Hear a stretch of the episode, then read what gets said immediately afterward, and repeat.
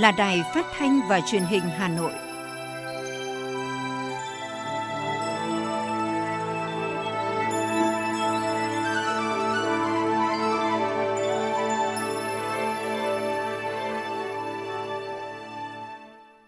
Kính chào quý vị và các bạn. Bây giờ là chương trình thời sự của Đài Phát thanh và Truyền hình Hà Nội, phát trực tiếp trên sóng phát thanh tần số FM 90 MHz. Tối nay thứ hai ngày 4 tháng 4 năm 2022, chương trình có những nội dung chính sau đây. Chủ tịch nước Nguyễn Xuân Phúc dự lễ kỷ niệm 15 năm ngày thành lập Đảng bộ khối các cơ quan trung ương. Quyết liệt phòng chống tham nhũng tiêu cực trong chứng khoán bất động sản là chỉ đạo của Thủ tướng Chính phủ Phạm Minh Chính tại phiên họp chính phủ thường kỳ tháng 3 năm 2022. Thủ đô Hà Nội và thủ đô Viêng Chăn, Lào ký kết biên bản thỏa thuận hợp tác giai đoạn 2022-2025. Khen thưởng 389 tập thể cá nhân có thành tích trong phòng chống dịch bệnh. Khách quốc tế đến Việt Nam trong tháng 3 đạt 41,7 nghìn lượt người, tăng 41,4% so với tháng trước và gấp hơn 2 lần cùng kỳ năm trước. Học sinh từ lớp 1 đến lớp 6 tại Hà Nội đi học trực tiếp từ ngày 6 tháng 4. Đến nay, các hệ thống đã sẵn sàng cho việc triển khai cấp hộ chiếu vaccine cho người dân từ ngày 15 tháng 4. Một học sinh nghi rơi từ tầng cao trung cư ở Hà Nội xuống đất tử vong thương tâm. Phần tin thế giới có những sự kiện nổi bật. Hàn Quốc, Triều Tiên duy trì đường dây nóng hàng ngày dù quan hệ căng thẳng. Gần 100 người thiệt mạng do lật thuyền trên biển Địa Trung Hải. Sau đây là nội dung chi tiết của chương trình. Thưa quý vị và các bạn, sáng nay tại Hà Nội, Chủ tịch nước Nguyễn Xuân Phúc đã đến dự lễ kỷ niệm 15 năm ngày thành lập Đảng bộ khối các cơ quan trung ương. Cùng dự có các đồng chí Ủy viên Bộ Chính trị, Võ Văn Thưởng, Thường trực Ban Bí thư, Trương Thị Mai, Bí thư Trung ương Đảng, Trưởng ban Tổ chức Trung ương, Phan Đình Trạc, Bí thư Trung ương Đảng, Trưởng ban Nội chính Trung ương. Dự lễ kỷ niệm còn có đại diện lãnh đạo các ban, bộ, ngành Trung ương, các đồng chí nguyên lãnh đạo Đảng, Nhà nước, Tổng Bí thư Nguyễn Phú Trọng, Thủ tướng Chính phủ Phạm Minh Chính, Chủ tịch Quốc hội Vương Đình Huệ gửi lãng hoa chúc mừng. Phát biểu tại buổi lễ, Chủ tịch nước Nguyễn Xuân Phúc đề nghị Đảng ủy khối tiếp tục thực hiện tốt công tác xây dựng, chỉnh đốn Đảng, nâng cao hiệu lực hiệu quả hoạt động của các cấp ủy, tổ chức Đảng, đặc biệt coi trọng xây dựng Đảng bộ thực sự trong sạch vững mạnh, toàn diện cả về chính trị, tư tưởng tổ chức, đạo đức và cán bộ có năng lực lãnh đạo và sức chiến đấu cao. Cùng với đó, Đảng ủy khối và các cấp ủy cần đổi mới mạnh mẽ phương thức lãnh đạo, giữ vững và phát huy hơn nữa vai trò lãnh đạo của Đảng trong các cơ quan đơn vị ở trung ương. Nhấn mạnh công tác kiểm tra, giám sát là nội dung và phương thức lãnh đạo quan trọng của các cấp ủy Đảng, góp phần giữ nghiêm kỷ cương, kỷ luật trong Đảng. Chủ tịch nước đề nghị Đảng bộ khối tăng cường mạnh mẽ công tác kiểm tra, giám sát các cấp ủy, tổ chức đảng và ủy ban kiểm tra các cấp. Các tổ chức đảng cần nâng cao sức chiến đấu, dũng khí trong công tác này, không được né tránh hoặc làm qua loa, chiếu lệ. Nhân dịp này, Ban Thường vụ Đảng ủy khối đã xét khen thưởng 41 tổ chức đảng tiêu biểu có thành tích xuất sắc trong đợt thi đua lập thành tích chào mừng kỷ niệm 15 năm ngày thành lập Đảng bộ khối.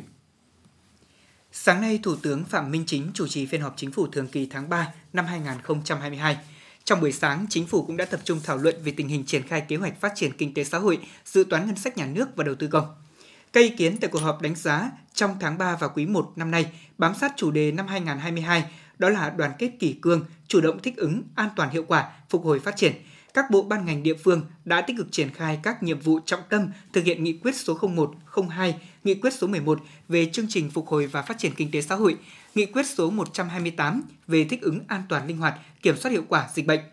Kết luận phiên họp, Thủ tướng Phạm Minh Chính nhấn mạnh, tình hình diễn biến tháng 3 và quý 1 năm nay có tác động rất lớn tới việc thực hiện nhiệm vụ và giải pháp mục tiêu đã đề ra.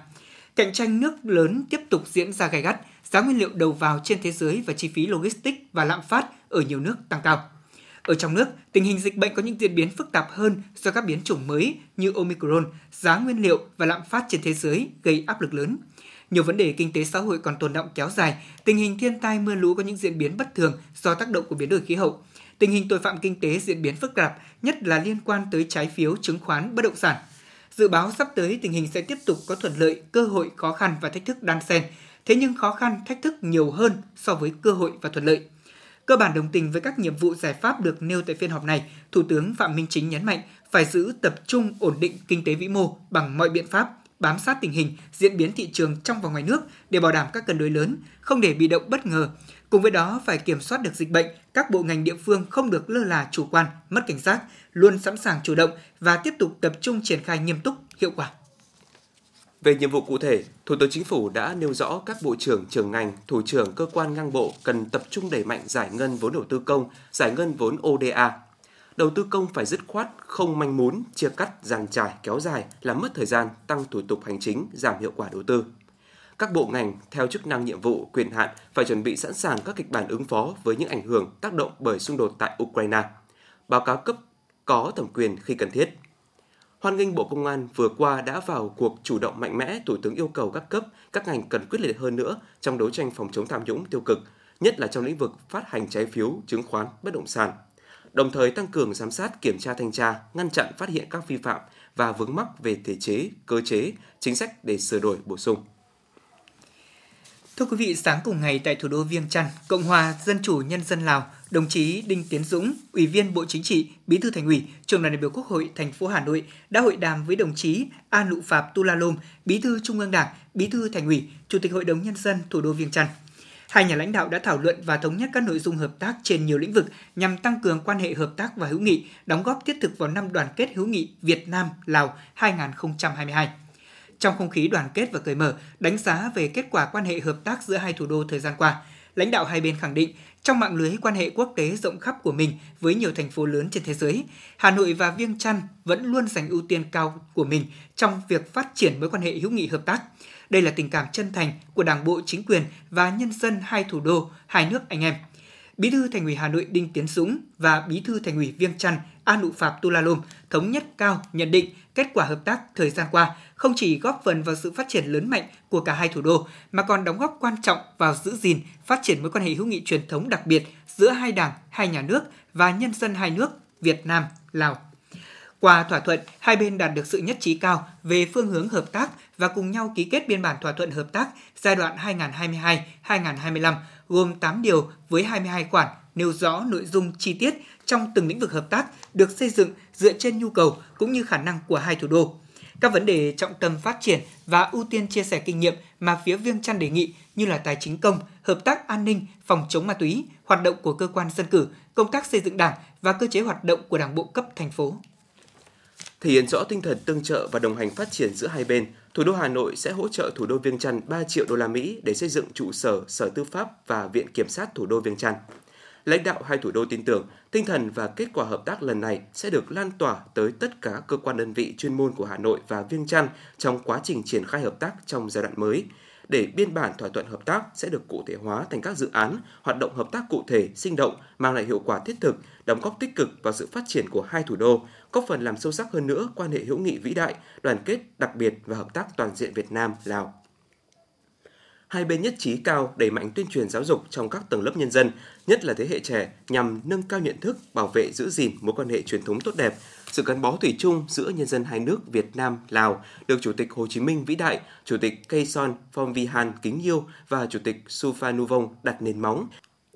Được các thế hệ lãnh đạo kế tục của hai đảng, hai nhà nước và nhân dân hai nước dày công vun đắp, đã trở thành tài sản vô giá của cả hai dân tộc và là quy luật phát triển chung của hai nước trên con đường phát triển đất nước phồn vinh, nhân dân ấm no hạnh phúc.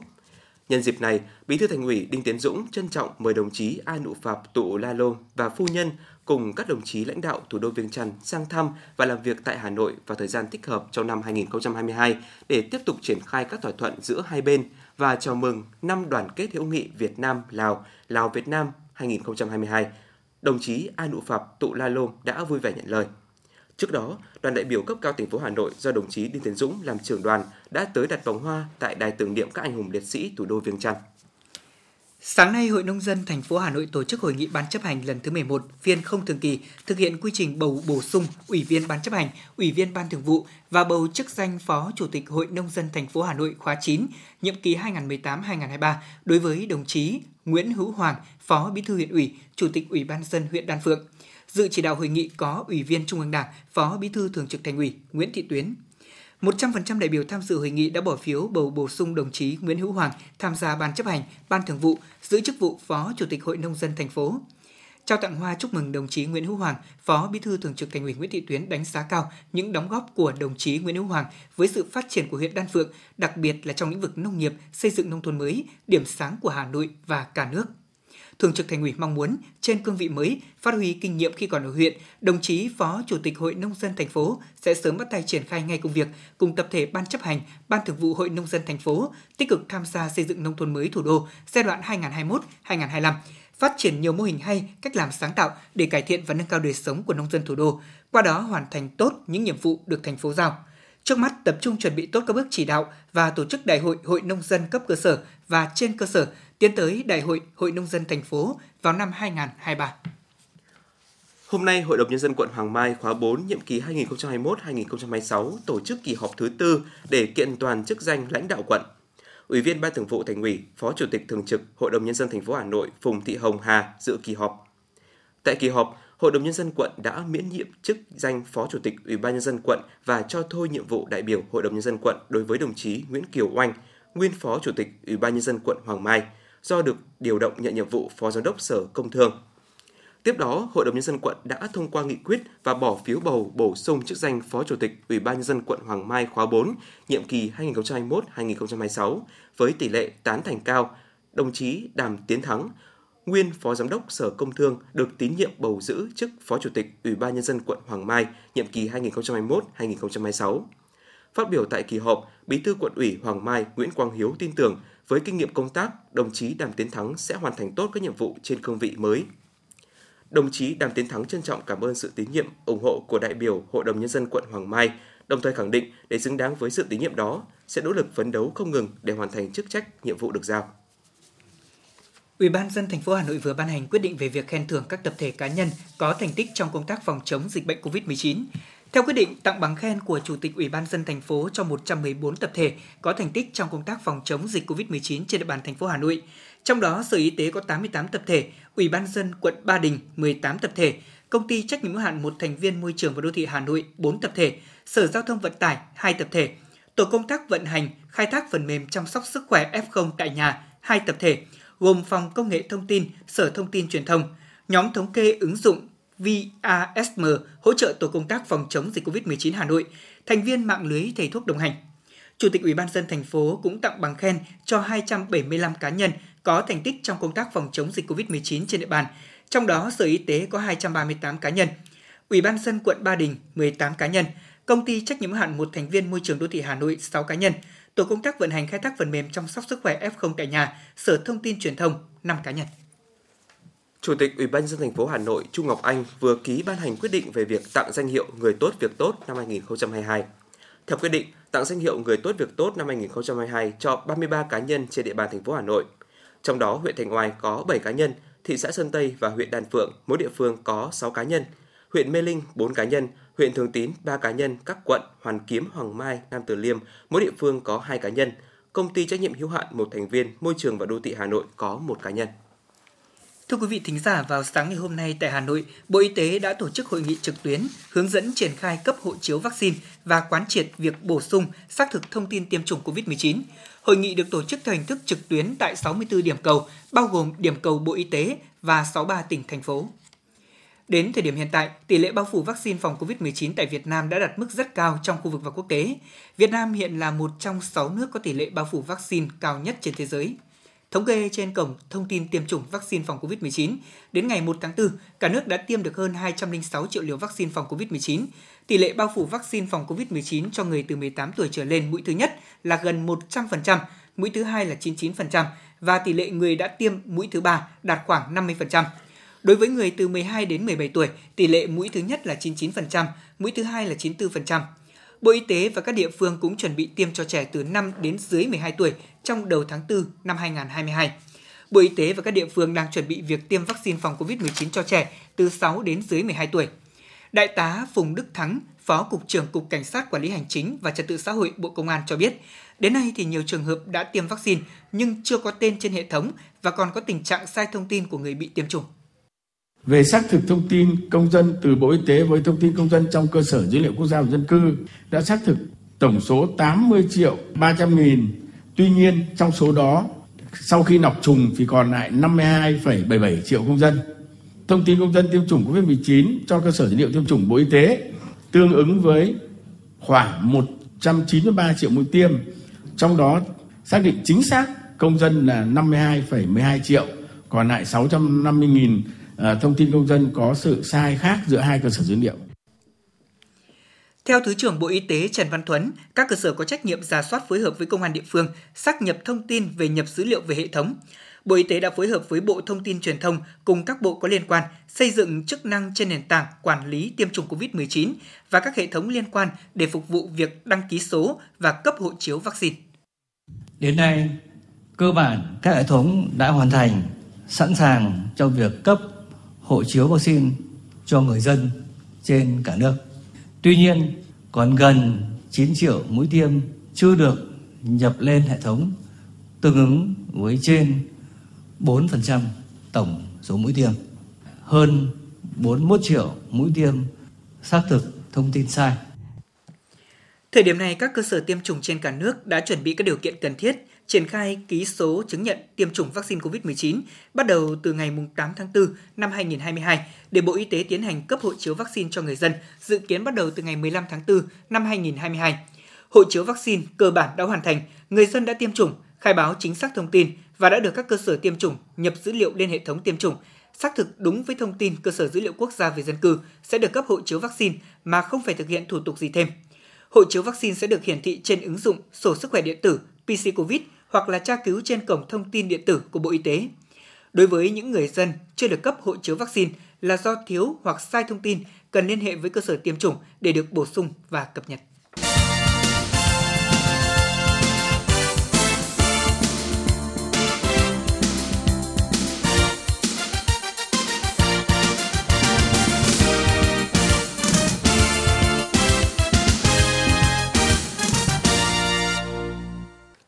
Quý vị và các bạn, Bộ Kế hoạch Đầu tư đang xây dựng và trình chính phủ kế hoạch hành động tăng trưởng xanh quốc gia giai đoạn 2021-2030, tầm nhìn 2050. Kế hoạch đã cụ thể hóa chiến lược tăng trưởng xanh và làm tiền đề cho lộ trình phát thải dòng bằng không.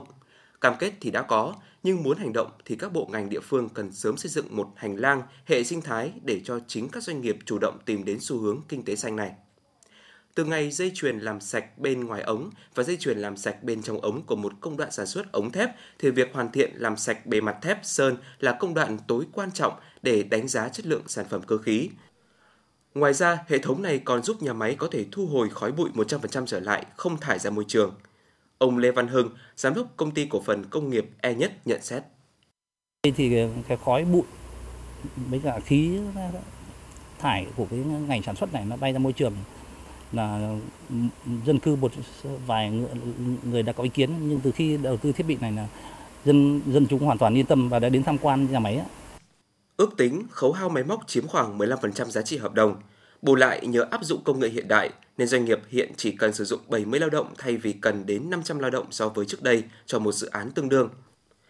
Thực tế, nhiều doanh nghiệp rất mong muốn hướng tới những mục tiêu về dài hạn là sản xuất xanh, sạch, song rào cản lớn nhất và đầu tiên chính là chi phí đầu tư cho công nghệ.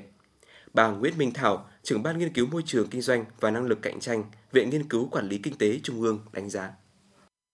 Hầu hết các doanh nghiệp ở Việt Nam là doanh nghiệp về quy mô vừa và nhỏ. Vì thế mà cái chi phí để đầu tư cho các cái công nghệ ờ, chi phí rất là cao thì chúng ta cũng chưa nhìn thấy những cái chính sách ừ, ưu đãi hay là tạo ra một cái động lực để khuyến khích doanh nghiệp đầu tư vào các cái sản phẩm hay là hướng tới những cái bảo vệ môi trường hiệu quả hơn. Theo bà Nguyễn Minh Thảo, Việt Nam phải sớm tạo ra được một hệ sinh thái khuyến khích các doanh nghiệp tham gia nhiều hơn thì mới tạo ra xu hướng kinh tế xanh như mục tiêu của chính phủ đề ra. Đây cũng là khuyến nghị của chuyên gia nước ngoài, ông Marco Bre, thành viên công ty McKinsey Việt Nam. Đối với lĩnh vực tư nhân, để thúc đẩy quá trình chuyển đổi của Việt Nam còn là việc quản lý có hiệu quả những khó khăn và sự gia tăng chi phí trong ngắn hạn. Chẳng hạn như việc nuôi dưỡng hệ sinh thái công nghiệp để hỗ trợ cho các công ty làm việc với nhau để nâng cao năng lực và công nghệ với mức chi phí thấp nhất. Để hội nhập sâu rộng với kinh tế toàn cầu thì doanh nghiệp phải đáp ứng được các tiêu chí khắt khe về môi trường. Vậy nên Việt Nam cần sớm có những cơ chế chính sách để doanh nghiệp cùng hành động thực thi cam kết chung về chống biến đổi khí hậu, lộ trình phát thải dòng bằng không, tức là không thêm vào tổng lượng khí, nhà kính thải ra khí quyển.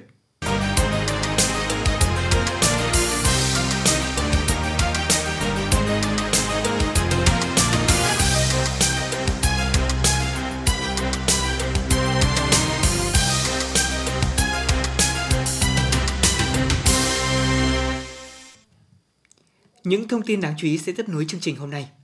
Ủy ban dân thành phố Hà Nội vừa có văn bản gửi Sở Giáo dục Đào tạo, Sở Y tế, Ủy ban dân các quận, huyện, thị xã về việc cho học sinh các khối lớp 1, 2, 3, 4, 5, 6 thuộc 30 quận huyện thị xã quay trở lại trường học trực tiếp. Sau khi nhận được tờ trình của Sở Giáo dục Đào tạo về việc cho học sinh các khối lớp từ 1 đến 6 của 30 quận huyện thị xã trở lại trường sau thời gian tạm dừng đến trường để phòng chống dịch bệnh COVID-19, Ủy ban dân thành phố Hà Nội đã thống nhất với đề xuất của Sở Giáo dục và Đào tạo.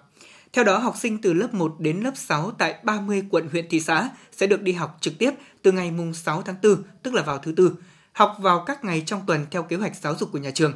Riêng trẻ mầm non nghỉ học tại nhà. Việc đi học trực tiếp trên cơ sở tự nguyện đồng thuận của cha mẹ học sinh, các trường tổ chức dạy học trực tiếp cho học sinh các khối lớp từ lớp 1 đến lớp 6 theo kế hoạch tổ chức dạy học của nhà trường và tổ chức hoạt động bán chú dạy 2 buổi một ngày.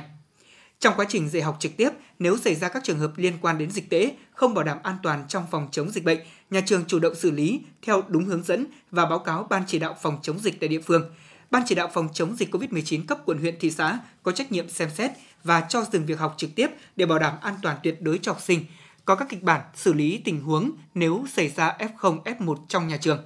Ban chỉ đạo phòng chống dịch COVID-19 cấp quận, huyện, thị xã phê duyệt phương án cụ thể cho học sinh đi học trở lại của các trường, các cơ sở giáo dục trên địa bàn các xã phường thị trấn trực thuộc chịu hoàn toàn trách nhiệm trước lãnh đạo thành phố về công tác phòng chống dịch trên địa bàn. Theo thông báo của Tổng cục Thống kê, khách quốc tế đến Việt Nam trong tháng 3 đạt 41,7 nghìn lượt người, tăng 41,4% so với tháng trước và gấp hơn 2 lần cùng kỳ năm trước. Tính chung quý 1 năm nay, khách quốc tế đến nước ta ước đạt gần 91.000 lượt người, tăng gần 90% so với cùng kỳ năm trước. Đáng chú ý, doanh thu dịch vụ lưu trú ăn uống du lịch lữ hành trong quý 1 đều tăng do Việt Nam bắt đầu mở cửa du lịch. Trước đó, từ ngày 15 tháng 3, hoạt động du lịch đã được mở lại toàn bộ cả du lịch quốc tế và nội địa. Thông qua đường hàng không, đường bộ, đường sắt, đường biển, áp dụng với khách du lịch quốc tế đến Việt Nam, khách du lịch ra nước ngoài và khách du lịch nội địa. Thưa quý vị, từ ngày 13 đến 15 tháng 5 tới đây, lễ hội du lịch Hà Nội 2022 với chủ đề Hà Nội đến để yêu sẽ được diễn ra tại khu vực Vườn Hoa Lý Thái Tổ, quận Hoàn Kiếm cùng các tuyến phố xung quanh Đinh Tiên Hoàng, Lê Thạch, Lê Lai.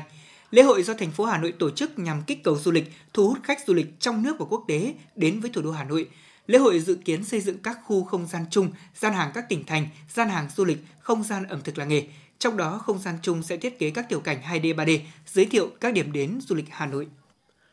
Theo Tổ chức Y tế Thế giới, mỗi năm có khoảng 800.000 ca tự tử.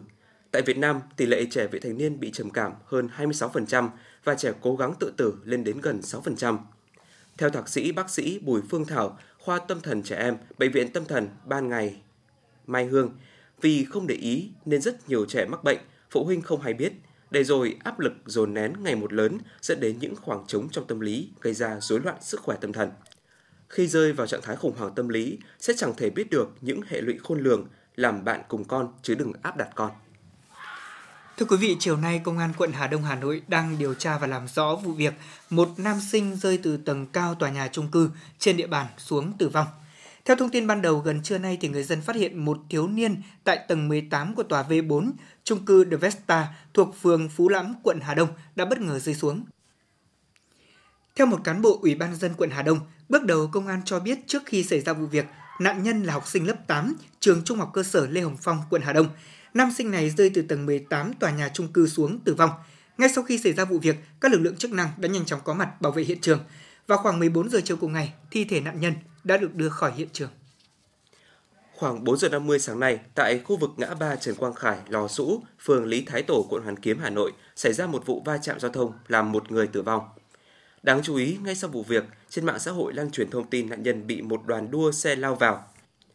Tuy nhiên, Công an quận Hoàn Kiếm bác bỏ thông tin trên bởi thời gian hoạt động phố đi bộ Hoàn Kiếm và vùng phụ cận vào cuối tuần qua từ 18 giờ ngày 1 tháng 4 đến dạng sáng ngày 4 tháng 4 luôn có lực lượng cảnh sát 141 hóa trang và công khai, phối hợp ngăn chặn đua xe và các biểu hiện càn quấy. Vụ việc trên chỉ là tai nạn giao thông xảy ra trên địa bàn. Thông tin ban đầu, nạn nhân là bà NTH ở phường Phúc Tân, làm nghề bán hàng dạo quanh khu vực Hồ Hoàn Kiếm. Bà H đang trên đường về nhà sau khi kết thúc hoạt động phố đi bộ Hồ Hoàn Kiếm thì xảy ra vụ việc. Nạn nhân đã không qua khỏi sau vụ va chạm. Công an quận Hoàn Kiếm đã phong tỏa hiện trường, điều tra nguyên nhân và bàn giao thi thể nạn nhân cho người thân. Công an quận Hoàn Kiếm cũng đang phối hợp cùng đội cảnh sát giao thông số 1, phòng cảnh sát giao thông, công an thành phố Hà Nội trích xuất camera quanh khu vực làm rõ vụ việc.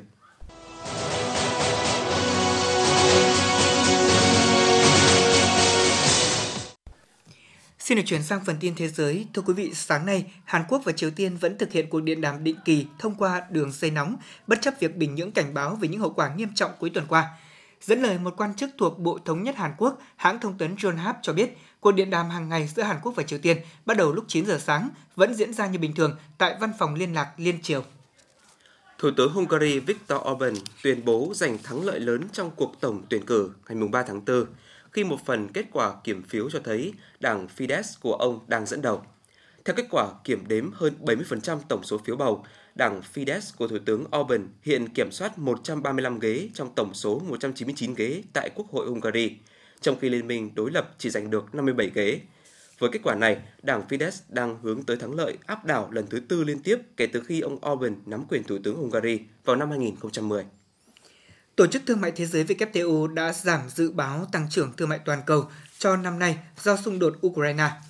Theo WTO, dự báo tăng trưởng thương mại năm nay ở mức 2,5%, giảm hơn một nửa so với mức là 4,7% đưa ra vào hồi cuối năm ngoái. Nguyên nhân được cho là chuỗi cung ứng toàn cầu tiếp tục bị gián đoạn. Nguồn cung nhiều sản phẩm lương thực bao gồm lúa mì và ngô đã bị ảnh hưởng sau khi Nga mở chiến dịch đặc biệt tại Ukraine. WTO cho biết nền kinh tế toàn cầu sẽ phải gánh chịu một số hậu quả nghiêm trọng và các nước nghèo sẽ chịu tác động nặng nề hơn cả. Theo WTO, đa số các quốc gia châu Phi nhập khẩu lúa mì và ngũ cốc từ Nga và Ukraine. Giá lương thực ở châu lục này đã tăng từ 20 đến 50%, hay như ở châu Âu đang thiếu hụt trầm trọng dầu hướng dương. Do đó, theo WTO, giải pháp trước mắt là nhanh chóng tìm ra các sản phẩm thay thế. Người đứng đầu công ty điều hành dự trữ khí đốt tự nhiên của Latvia khẳng định các nước vùng Baltic đã không còn nhập khẩu khí đốt từ Nga. Động thái trên vừa được đưa ra trong bối cảnh Nga tuyên bố các hợp đồng chuyển giao khí đốt cho các nước thành viên của Liên minh châu EU sẽ bị đình chỉ nếu các nước không thanh toán bằng đồng rúp. Trong cuộc trả lời phỏng vấn với báo RP của Đức, Phó Thủ tướng kiêm Bộ trưởng Kinh tế ông Habeck nêu rõ, hiện tại nguồn cung khí đốt vẫn tiếp tục được đảm bảo. Tuyên bố của Tổng thống Nga Vladimir Putin và Điện Kremlin liên quan tới việc thanh toán khí đốt bằng đồng rúp là trái ngược nhau. Do vậy, Đức đã đưa ra mức cảnh báo sớm trong trường hợp khẩn cấp dù chẳng ai muốn khủng hoảng leo thang. Theo ông Habeck, Berlin sẵn sàng cho mọi khả năng bởi điều quan trọng là cần cân nhắc kỹ, thậm chí cả những kịch bản khó xảy ra nhất.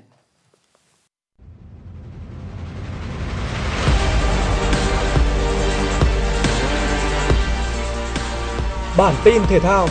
Bản tin thể thao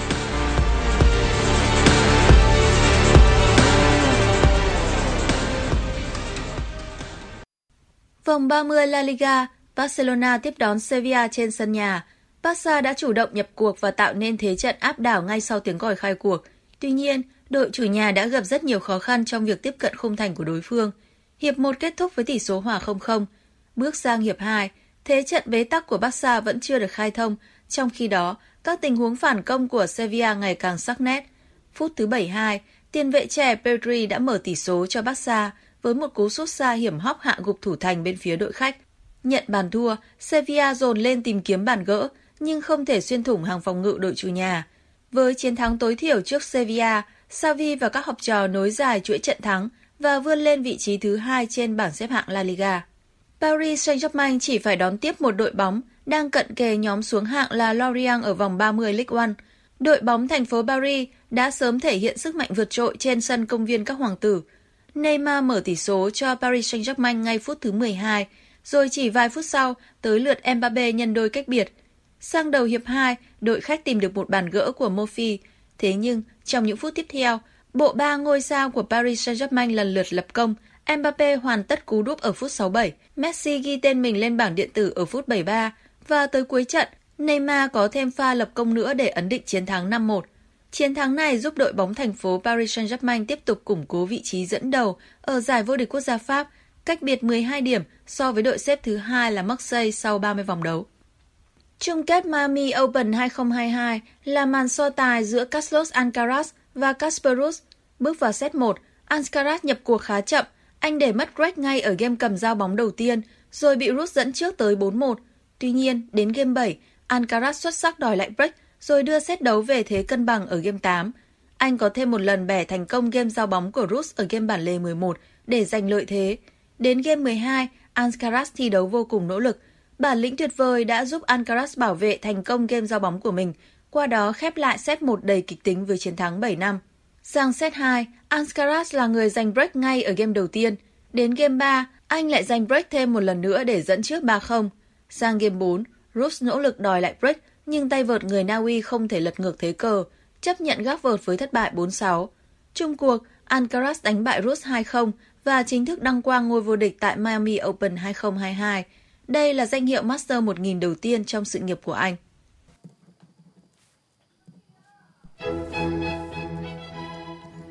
Sau đợt rét nàng bân đang diễn ra, dự báo vào tối ngày 5 tháng 4, miền Bắc sẽ đón thêm một đợt không khí lạnh tăng cường yếu. Theo Trung tâm Dự báo Khí tượng Thủy văn Quốc gia, nửa đầu tháng 4 năm nay, không khí lạnh có khả năng hoạt động mạnh hơn trung bình nhiều năm cùng thời kỳ, sau đó sẽ suy giảm dần về cường độ. Cơ quan khí tượng cũng lưu ý, ở miền Bắc đang vào thời điểm cuối mùa đông, các đợt không khí lạnh chỉ gây lạnh hoặc rét trong thời gian ngắn, thế nhưng thường tạo sự tranh chấp giữa hai khối không khí có bản chất trái chiều, từ đó gây ra độ bất ổn định lớn trong bầu khí quyển. Vì vậy mà nguy cơ xảy ra các hiện tượng thời tiết cực đoan như là tố, lốc, mưa đá, gió giật mạnh trong cơn rông là rất cao, đặc biệt ở các tỉnh vùng núi. Quý vị và các bạn vừa nghe chương trình thời sự của Đài Phát thanh và Truyền hình Hà Nội, chịu trách nhiệm sản xuất Tổng giám đốc Nguyễn Kim Khiêm, chịu trách nhiệm nội dung Phó Tổng giám đốc Nguyễn Tiến Dũng. Chương trình do biên tập viên Xuân Luyến, Kim Oanh, phát thanh viên Lê Thông Hoàng Nam cùng kỹ thuật viên Bích Hoa thực hiện. Xin chào và hẹn gặp lại.